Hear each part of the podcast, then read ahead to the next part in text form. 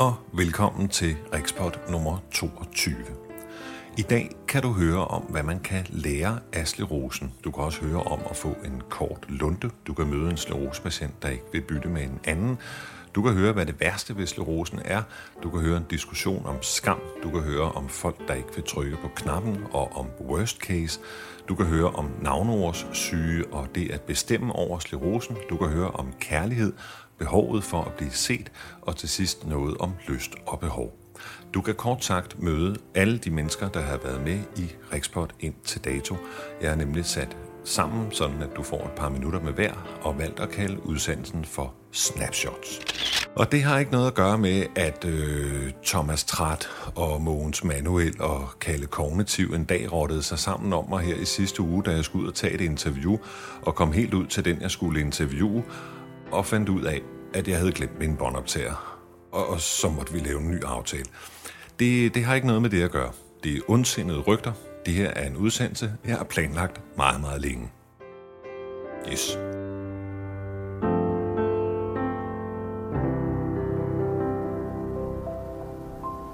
Så nu tror jeg, at min puls og vejrtrækning er ved at blive normal igen. Jeg har lige været ude og gå min daglige tur på kastellet i København. Jeg går op på voldene, og øh, jeg går sådan en 40-45 minutter hver dag i højt tempo. Øh, jeg bliver stadigvæk overhalet af jogger, men øh, jeg glæder mig over, at øh, jeg ser knap så tåbelig ud som dem. jeg er faktisk ved at komme i form, og det må jeg sige, det er jeg vældig stolt af. Og øh, jeg startede min vægt på 115 kilo, og i går nåede jeg ned under de 100. Så øh, det mål er jeg også ved at nå. Og i det hele taget synes jeg, det går ret godt. Øhm, og kastellet er, ja, det er et skønt sted. Når man kommer her hver dag, man kan se, hvordan naturen den sådan skifter farve. Og lige nu der er det helt surrealistisk. Jeg er krøvet ned fra volden og sidder foran øh, kirken på kastellet. Og hvis I ikke I kender området, så er det sådan nogle bygninger, som enten er nybodergule eller øh, sådan en helt fantastisk rød farve. Og alle bladene på træerne, jamen de er også enten røde eller gule eller grønne. Så det er simpelthen sådan en farve, en farvefantasi.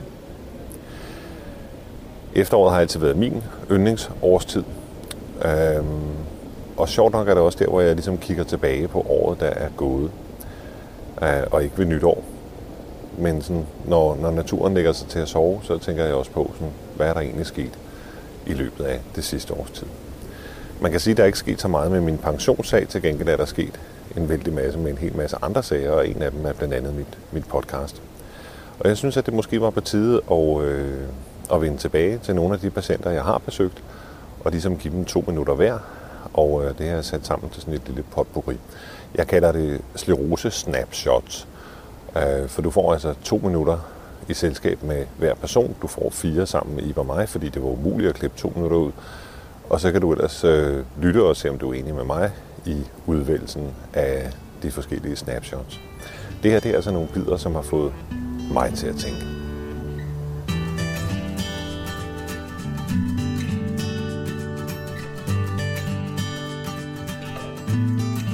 Hvis du, hvis du kunne skrue tiden tilbage, og der stod sådan en eller anden magisk troldmand og sagde til dig, øh, du har nu et valg. Du kan vælge at, at ikke at have fået sklerose, eller du kan vælge at have fået sklerose.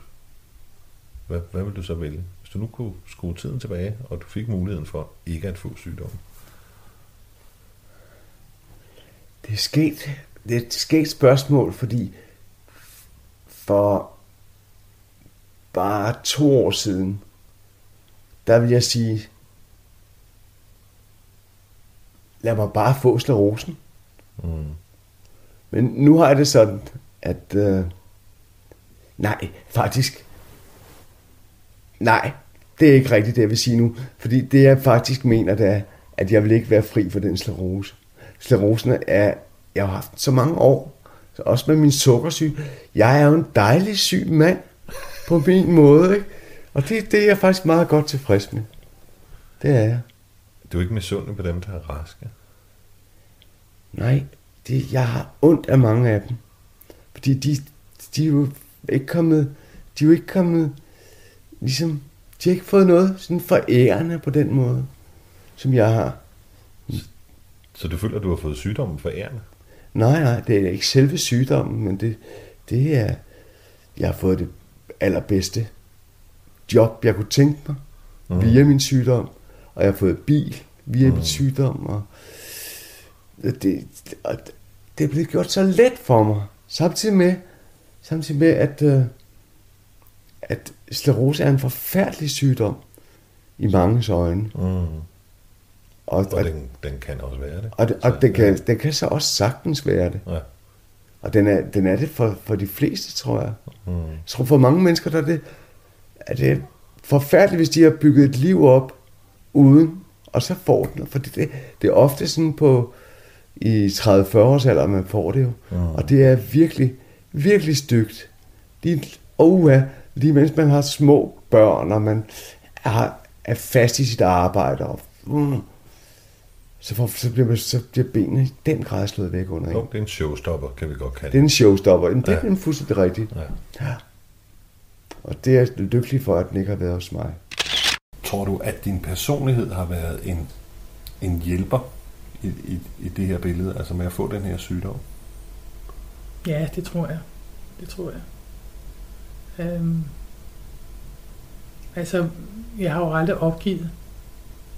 Jeg har godt nok lavet tingene flyde, og så, så har jeg flyttet med, kan man sige, og sagt, jamen, øh, hvis det er kørestolen for resten af mit liv, så er det kørestol, og det er altid, fordi det er jo, man kan få nogle glimrende kørestole, jeg har haft, og jeg kører også på min trehjulede scooter i dag, ikke? og ræser rundt og gør byen usikker, og alle de der centre, jeg har og sådan noget. Ikke? Øhm, jeg, jeg har flyttet med, men øh, altså nogle de vender ryggen til det og siger klønkende, at nu kan vi så godt dø. Ikke? Men den tanke har jeg aldrig haft. Altid fremad. Tror du ikke, din personlighed også på en eller anden måde har været en modstander?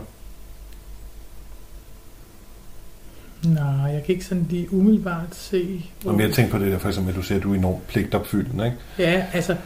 Og du gerne vil gøre tingene færdige, og... Ja, altså hvad det angår, der er det klart, der har, der har den jo været modstander, fordi den har jo så været med til at provokere flere attacks. Ikke? Altså, jeg holdt jo heller ikke op med at gå på arbejde, da jeg skulle egentlig være holdt op. Ikke? Ja, det var først, da jeg sygdommen virkelig lagde mig ned og, og gjorde mig blind, at øh, jeg stoppede. Ikke? Altså, mm. Der kan man så sige, der har den så nok, ja. Jeg tror du har ændret personlighed? Så? Om jeg har ændret den? Mm. Nej. Nej.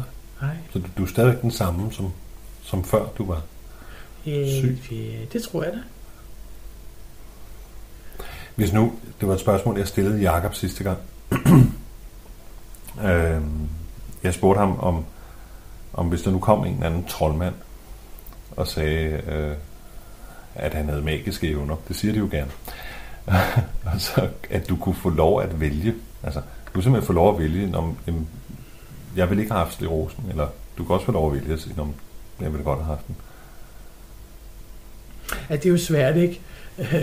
Fordi at, øh, at vælge, at man, øh, at man godt ville have haft en, en sygdom, som man har resten af livet, og som kan gøre en måske meget handicappet. Det synes jeg måske var lidt, lidt voldsomt nok at skulle vælge den til. Ja, men selvfølgelig har det været lærerigt, men jeg ville da hellere have været uden den. Du ville hellere have været uden? Ja, helt klart. Hvad er det, du Så har jeg stadigvæk flagret rundt i verden. Det lykkedes mig at flagre lidt rundt i verden bagefter også, ikke? men mm. jeg, jeg har nok gjort det endnu mere jo. Ja.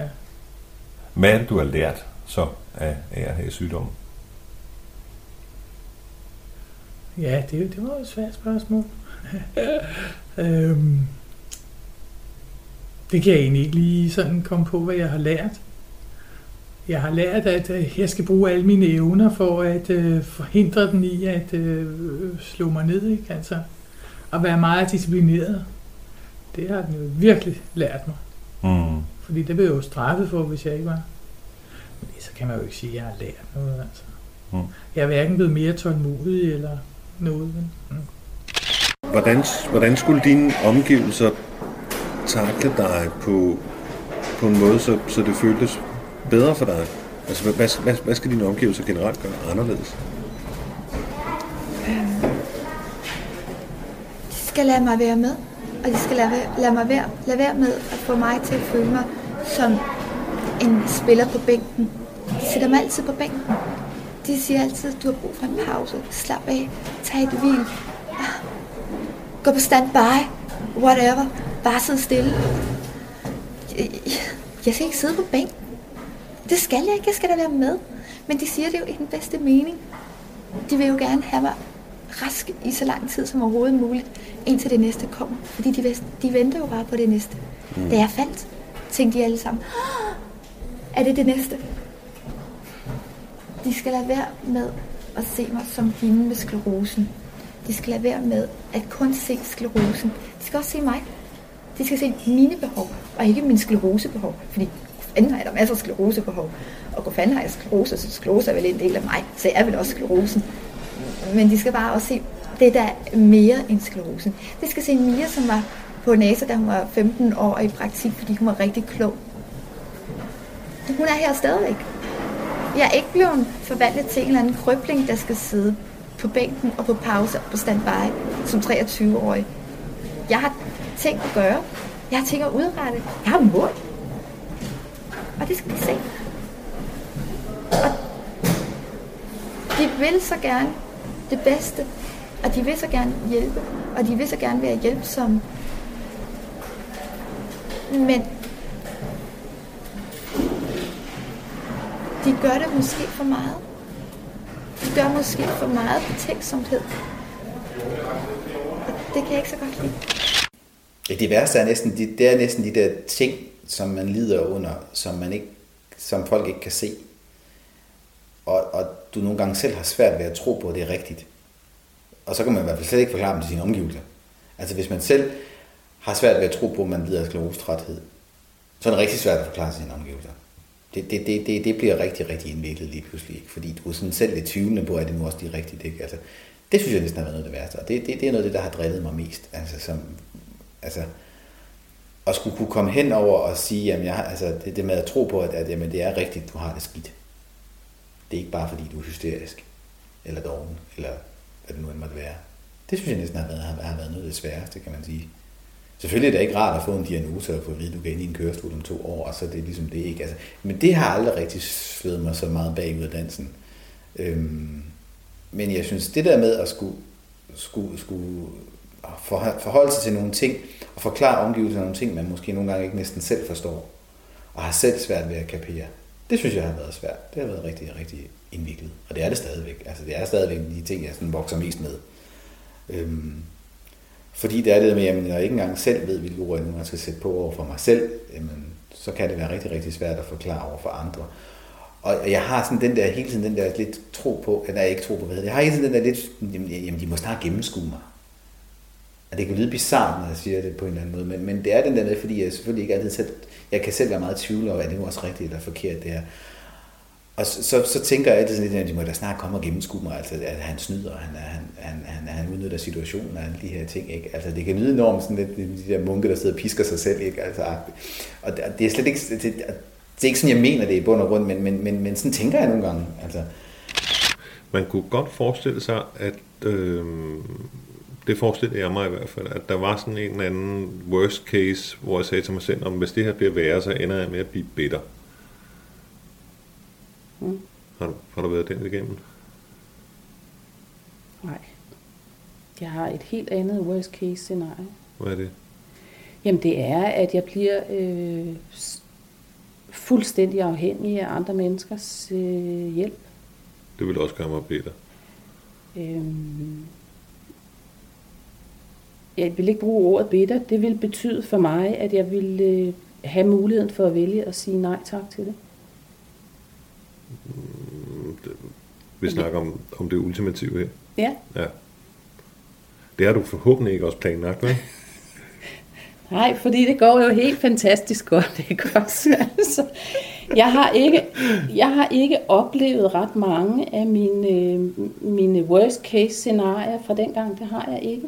Nej, nej, men du opererer tydeligvis under devisen, at det er bedre at være paranoid, end at, at være bagklog, ikke? Altså, så man kan lige så godt tage de der worst case situationer og sætte dem op, og så få gjort noget ved dem. Ved du hvad, jeg har lært som tandlæge, når jeg opererede nogen, så sagde jeg, nu kan det godt være, at du i morgen kommer til at ligne en mellemting mellem spærreballon og et faste lavnsris. Mm-hmm. Og måske gør det afsindig meget ondt, og her er noget, du kan tage, hvis det gør ondt. Og så oplever at folk kommer en uge efter og siger, det blev jo slet ikke så slemt, Nej. som du havde sagt. Mm. Så jeg gør jo simpelthen bare det, jeg også har sagt til folk. Ja, du tager sårene på forskud. Ja. Det er min måde at, at takle voldsomme ting på. Mm. Så fik jeg heldigvis en god psykolog, og han lærte mig forskel på, at, øh, at vil kan altså også godt, øh, det kan også godt bunde i noget andet, når man vil et eller andet, når man har lyst til et eller andet. Øh, så er det måske lidt mere fornuftigt at spørge sig selv, om det er det, man har brug for. Og jeg, jeg, jeg prøvede eksemplet straks på vej hjem fra ham, altså hvor jeg så sagde sådan, Nå, okay, hvad har jeg lyst til lige nu? Okay, jeg har lyst til at ryge en rigtig stor fed. Det er det, jeg har lyst til. Og så sad jeg lidt sådan, og så tænkte jeg, okay, men er det også det, jeg har behov for? Og så prøvede jeg at spørge min krop, om den havde behov for at ryge en stor fed. Og så sagde kroppen egentlig bare, nej. Okay.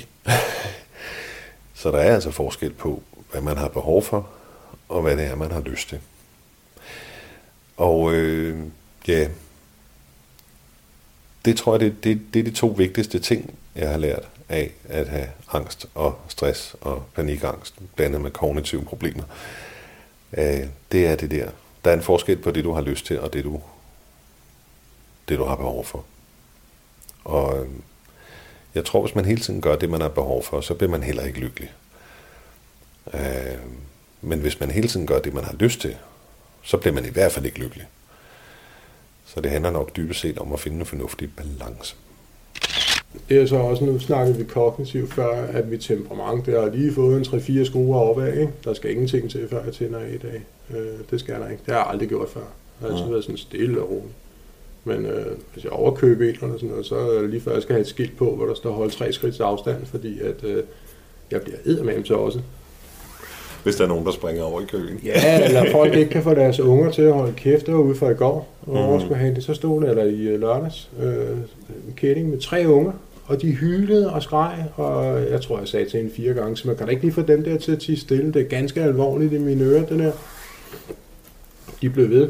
Der stak jeg så hele hovedet ned og krængede gebisse frem, og så skreg jeg de der unger ind i hovedet, så hold dog kæft for helvede.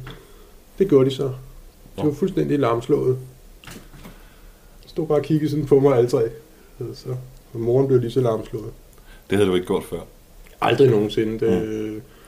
Ligesom at, at øh, folk, der står i vejen, så kører dem ned med den der indkøbsvogn. Jeg skal lige klare, så må de flytte sig. Så lidt kortere lunde. det er aldeles meget kortere lunde. Det er ja. om det. er noget, jeg arbejder meget med, fordi det er ikke tilladeligt jo at være på den måde. Men. Nej, kan du lide dig selv, når du er sådan? Nej, overhovedet ikke. Mm. Jeg synes, det er ganske forfærdeligt. Så jeg arbejder utrolig meget med det her. Øh, prøver at, at gribe mig selv, inden det går galt. Skam dig, står der. ja, det må du ellers læse. Nå ja, skammer du dig over din sygdom? Mm, nej, hvorfor spørger du? Jamen, ja, jeg tænker bare over det, øh, fordi vi engang var der snakket om det der med, at, om man skammer sig. Mm. Øh, over at man skal øh, overholde nogle regler, eller man skal lægge sig ned og sove, når man er træt, fordi hvis man ikke gør det, så kan man ikke fungere, og åh, hvor er det skamfuldt at skulle sige det til sine venner, jamen jeg kan ikke lege alligevel, eller jeg kan ikke være øh, aktiv i dag, fordi jeg er pisse træt, og jeg er lige nu ramt enten af et attack, eller jeg er lige nu bare super træt. Altså skamme sig over, at man har nogle, øh, nogle retningslinjer, man skal følge for at få det gode liv, for at få det det liv, vi gerne vil have, hvor vi kan være sammen med vores venner, og hvor vi kan være, men så er vi nødt til at kunne sove til middag, for eksempel, eller stå sent op, eller... Jeg ved ikke, om jeg skammer mig. Øh, hvornår har jeg sidst skammet mig? Altså, jeg tror, jeg var barn. Øh, jamen, altså, hvis man, hvis man siger, hvis, hvis jeg må se det sådan lidt ovenfra. Ja, det er det, du skal. Skam, det er, det er, når man finder ud af noget, var meget, meget dumt, ikke? Altså hvis et barn gør et eller andet, det ikke må, og så bliver afsløret midt i det eller et andet, så vil barnet sikkert skamme sig, ikke? Jo, så bruger jeg skam på en anden måde. Øh, jeg bruger det på en lidt øh, sjovere måde. Jeg siger, øh, øh, jeg kan huske en gang, øh, hvor jeg snakkede med en, der hed Slerose, som sagde, at øh, det nogle gange var super svært at være sammen med andre skleroseramte. Ja. Øhm, Og var det så, fordi man ikke havde... Altså, var det så en... Var det fordi, du skammede dig over at være sammen med de skleroseramte? Nej, jeg, eller var bare, jeg, jeg havde ikke lyst Du ville ikke konfronteres? Nej, jeg vil nok ikke konfronteres med Nej. det. Og der tænker jeg bare, om det var fordi, det var skamfuldt at være i samme båd som dem, der sad og var syge, eller om det Nej, nej, var... slet ikke, slet ikke. Hvad det så var, var det øh, berøringsangst med det, der var faktuelt, eller var det... Mm, jeg, jamen, jeg tror, at, at min måde at gøre det på, det var ligesom øh, at sige, Nå, men det her, det gider jeg ikke at beskæftige mig med, fordi jeg kan ikke gøre noget ved det. Altså, jeg, jeg, muligvis tror jeg, at jeg ville kunne gøre det mere sandsynligt, at jeg fik det værre, hvis jeg beskæftigede mig enormt meget med det. Det troede du, Det troede jeg. og det ved du nu er jo helt forkert. Nej, for det havde nok været rigtigt dengang. Jeg har ikke været parat til det. Lige præcis. Så, så, så grunden til, at jeg er gået i gang med at lave det her projekt, men det er så fordi, at nu, nu er jeg parat til det. Og det har jeg ikke været i 13 år. Ikke? Så det, det var ikke noget med sådan, det er ikke fordi, jeg skammer mig over det. Jeg er heller ikke stolt af det, kan man så sige. Det er jo så det Prøv, modsatte. kan du finde et andet ord så? Altså forstår du, hvad jeg mener, hvad det er? Jeg kan ikke finde det ord. Altså hvad det er, om man er, altså er det, at, at man er bange for at blive konfronteret med øh, virkeligheden, øh, som den kan se ud, hvis man ser en, der, øh, vi kommer gående hen mod, og man ser hen, at der sidder en i kørestolen, og man tænker, åh, oh, ender jeg sådan? Mm. Øh, hvorfor tør du se det nu efter 13 år, og du ikke gjorde det før? Det er det, der er fascinerer mig ved dig. Det er, at det er lige pludselig vendt. Altså, øh, Jamen, det ved, jeg, jeg ved det ikke. nej, men altså, er du ikke øh, stolt af dig selv nu? Eller sådan, tænker du ikke, at, at du er videre? Nej, okay. Nej, nej. Sjovt nok ikke. Altså, jamen det, det, jeg, jeg tror nogle gange, at jeg laver sådan nogle kæmpe store skift i mit liv, og uden at ane hvorfor. Altså, ligesom pludselig en morgen vågnede jeg op, og så var jeg vegetar. Altså, jeg kunne ikke forklare hvorfor, det var jeg bare. Det holdt det halvandet år, så begyndte jeg at spise kød igen. Ja, ja. Altså, men, Okay. men jeg havde bare ikke brug for kød. Altså, og nu, nu tror jeg, jeg havde brug for at lave nogle podcast og møde nogle sklerosepatienter. Det var nok på tide at gøre det. Ja, uden at være, øh, uden at være hvad? Bange? Skamfuld? Øh, øh, hvad, var, hvad var det? Nysgerrig? Nu er du nysgerrig, Ja. og det var du ikke i 13 år. Overhovedet ikke. Så det var ikke strus, der gemte sig? Og ikke... Det måske... Altså, det skal jeg ikke kunne Nej, sige. nej, nej, men ikke, at vi, vi skal finde frem til svaret eller sandheden. Men, Men det har jo nok noget det, med angst at gøre. Ja, det tror jeg. Hvis man skal koge det helt ned. Intuitivt tænker jeg, at det er det. Ifølge Jung er der, er der ligesom to grundfølelser. Der er Må lyst, jeg have lov at lyst sige og noget spirituelt? Ja, værsgo. Men der, der er lyst og angst. Og så Ja. alle andre følelser, det er en graduering Ja. det. Så det er helt sikkert ikke lyst, så det er nok angst. Helt sikkert Ja. ikke løst, nej. Nej. Men, øh, ja, okay. Mm. Men den kunne jeg godt tænke mig at bruge meget mere i, men det tager vi, når, når den her det- den er slukket, tror jeg. Det har Ja. jeg mere lyst til. Okay, jamen, så tag et spørgsmål mere så. Er det okay? Ja, ja. ja, ja, helt okay. Jeg vil i virkeligheden gerne bytte med en, der sad i kørestol. Mm. Men på den måde, at hvis jeg kunne slippe for mine kognitive problemer, og i stedet for at være begrænset på fysikken, mm. så, så vil jeg hellere det. Ja, det kan jeg forstå. og så siger hun så til mig, Nå, det skal du skulle spørge Connie om, når du interviewer hende, Ja. om hun vil bytte, ikke? Fordi hun synes jo, mm. hun har blandt andet kæmpet sig op for en kørestol, ikke? Hun mm. ved, hvor hårdt det er. Jeg er jo bare skide mm. privilegeret.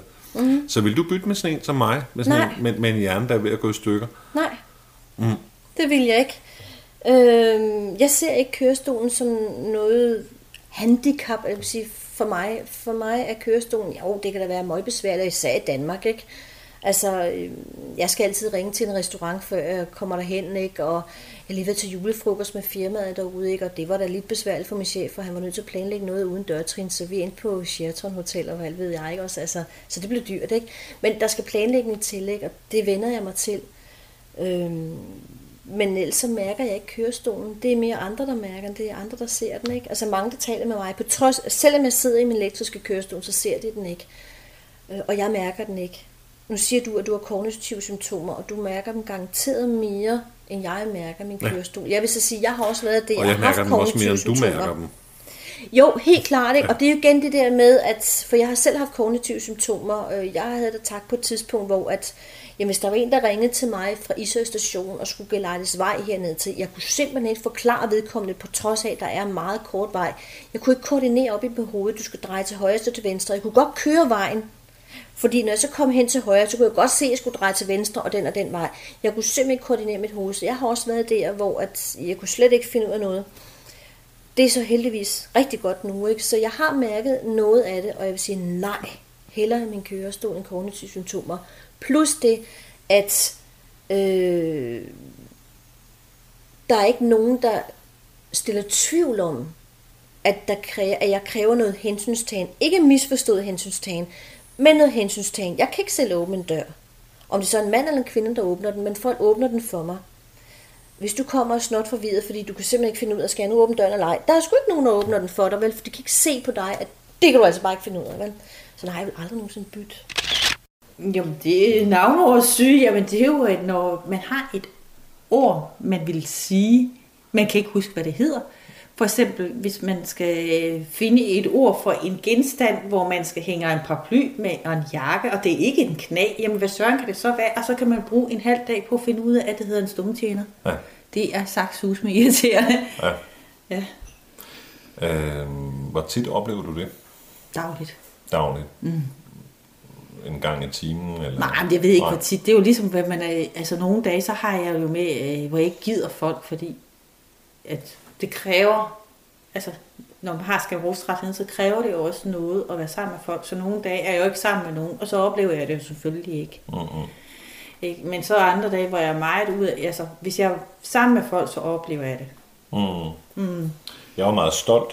Øh, jeg oplever det nemlig meget, meget tit. Ja. Altså flere gange i timen, Ja. skal jeg sige et eller andet. Og så, mm. må jeg, så har jeg sådan nogle strategier for, hvordan jeg så kan sige det uden at sige det. Ikke?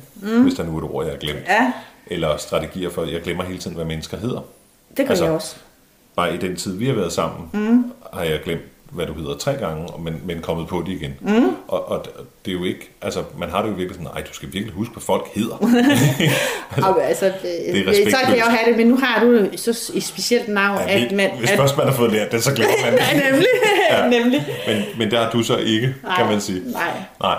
Men jeg oplever det meget, meget tit. Og jeg var faktisk udsat for nede i brusen øh, en lille sejr, fordi øh, jeg skulle ikke, jeg ville bede min kone om at give mig sådan en af dem, der man lægger ned på båndet, som, som adskiller varer. Ja. Og jeg kunne ikke huske, hvad den hed. Og så var det, det gik op for mig. Den hedder ikke noget. Nej, den har nemlig ikke noget navn. Så det var godt. Ja. Gid, der var flere ting, der ikke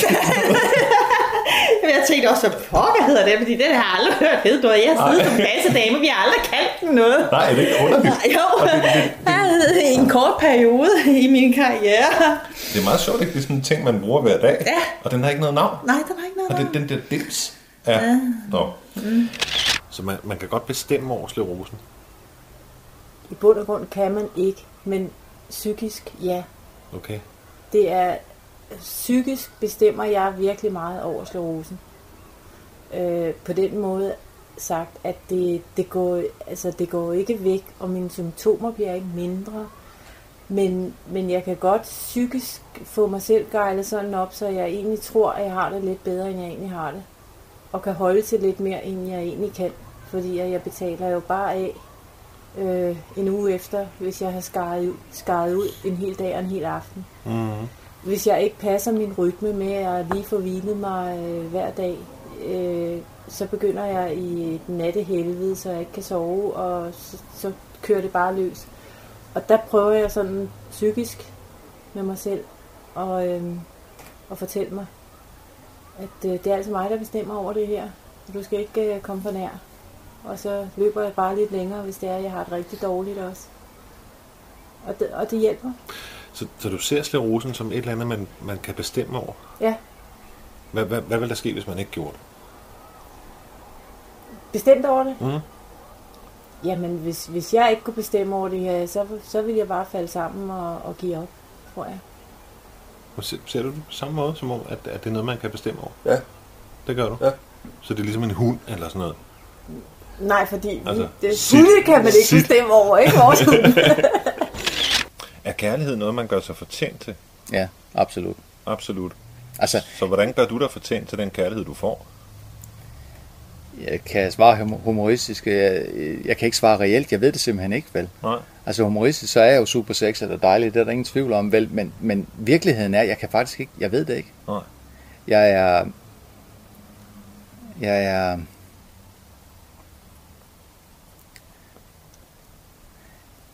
Jeg er ude af stand til at svare. Jeg ved det ikke. Altså, jeg ved, jeg er elskelig. Og elskværdig. Jo, men... fedt er det? Ja, det, det er ikke så fedt, hvis ikke man hører det tit i hvert fald. Det, det, det, det har jeg behov for. Også igen, fordi man, man føler, at ens værdi øh, altså er, er faldet som øh, en amerikansk bankaktie. Ikke? Det er virkelig gået stærkt. Altså det er her, den bløde, rep, repstrikkende kernelytter ja. øh, vil træde ind i billedet øh, og, og sige, at vi begge to er dybt barnlige, og at, at, at kvinder selvfølgelig elsker mænd for, for det, de er, og ikke alt det, de tror, de er. Ja. Og, og når det går hen og ændrer sig for os, så, øh, så bliver vi bare endnu mere elskelige. Øh, det er da i hvert fald det, jeg beroliger mig med. Men, men alligevel, så kan jeg jo ikke ændre på, at jeg dybest set er barnlig. Altså, dybest set er, er man, er man, man kan sgu ikke løbe fra, at, at man gerne vil være Jamen, nu, dra- drabelig, nu, ikke? nu er barnlig jo en kvindelig betegnelse. Mm. Det er kun kvinder, der kunne finde på at kalde mænd barnlige. Men jeg vil Ja. også bare sige, at de har ret. Jamen, det, vi har vi da. Ja, det er vi. altså, jeg vil så helst komme hjem øh, fra en lang arbejdsdag, sådan ridder og have slået en masse drager ihjel, Ja. og så skal hun tørre sved af rustningen og sige til mig, at jeg er verdens drabeligste mand, og så føler jeg mig elsket. Ja. Øh, men i virkeligheden, så kan det godt være, at hun bare synes, at jeg er sød, altså, og det er derfor, hun elsker mig. Men, men, Men- jeg kan godt lide den der følelse af, jeg kan godt lide, når jeg har præsteret et eller andet, eller gjort et eller andet, og så Ja. hun, hun siger, "Nå, men hold da kæft, hvor er du dygtig til det Men der." jeg, men jeg er ret sikker på, at vi to deler den der øh, holdning, cirka halvdelen af, landets befolkning, med alle dem, der er mænd. Ja.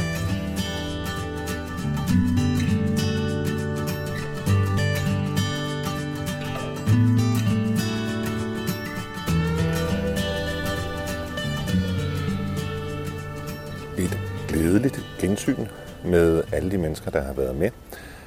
Og øh, ja, jeg morer mig i hvert fald herligt ved at sidde og finde de her to minutter fra, fra hver person. Og jeg kunne da også være i tvivl nogle gange og sige, om det er den her bid, jeg skal tage med, eller den her?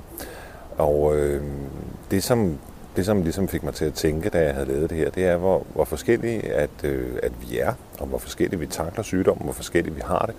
Men en ting, der ligesom er ens for os alle sammen, det er det, jeg vil kalde, øh, at, at sygdommen er gået hen og blevet et livsvilkår.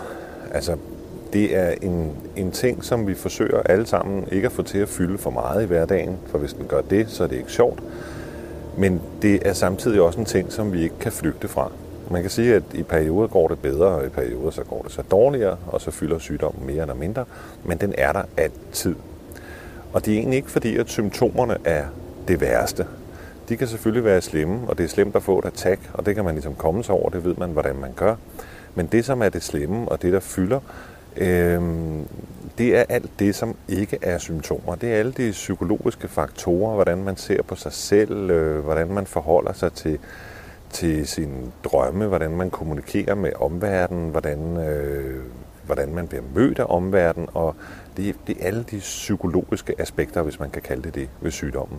Det er det, der fylder, og det er også det, der på en eller anden måde kommer til at afgøre, hvordan vi, hvordan vi klarer den, om man kan bruge det udtryk. For mit vedkommende har det i hvert fald øh, stimuleret fantasien. Altså, jeg, jeg kan sige, at, at øh, jeg, må, jeg må dagligt finde på ting, jeg kan gøre, i stedet for de ting, jeg har lyst til at gøre, fordi dem orker jeg ikke, eller dem kan jeg ikke overkomme. Og jeg må også dagligt slås med, med det skisma, at, øh, at jamen, jeg kan jo bare ikke gøre de ting, jeg vil, så derfor må jeg prioritere i, i, i de ting, jeg rent faktisk kan. Så der er hele tiden noget, der ryger på gulvet. Der er hele tiden nogle venner, man smækker ned og siger, om det må blive senere, eller et eller andet projekt, som man siger, om det må du bare droppe. Og det er jo, det er jo skide ærgerligt. Jeg føler, at sygdommen begrænser mig i at være mig, og øh, ja, det er det største livsvilkår, som, som jeg må slås med. Og sådan er vi sikkert også forskellige. En ting, jeg i hvert fald vil være opmærksom på, og som jeg vil give som et godt råd, og det skal så være det sidste i denne udsendelse, det er, at øh, vores liv kan nogle gange blive lidt for kontrolleret. Vi kan godt blive lidt for meget slave af kalenderen. Vi kan godt blive sådan lidt for meget, uh, nej, og det planlægger vi, og så gør vi lige sådan, om tre uger, der skal jeg også lige holde en pause. Og øh, det spontane, det, øh, ja, det skulle gået lidt fløjten, i hvert fald i mit liv. Så øh, jeg tror, jeg vil slutte med et citat af Johannes Møllehave, fordi jeg nu sidder her foran kirken. Og øh, han siger, at en gang imellem er det nødvendigt at gå fra forstanden for at finde fornuften. Så nu har jeg tænkt mig at gå ind i kirken og skrige.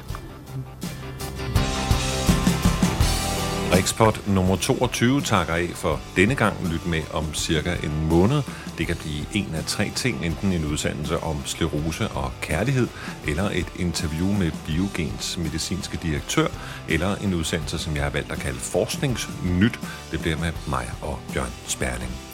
Rikspot siger rigtig mange tak for denne gang. Vi lyttes ved.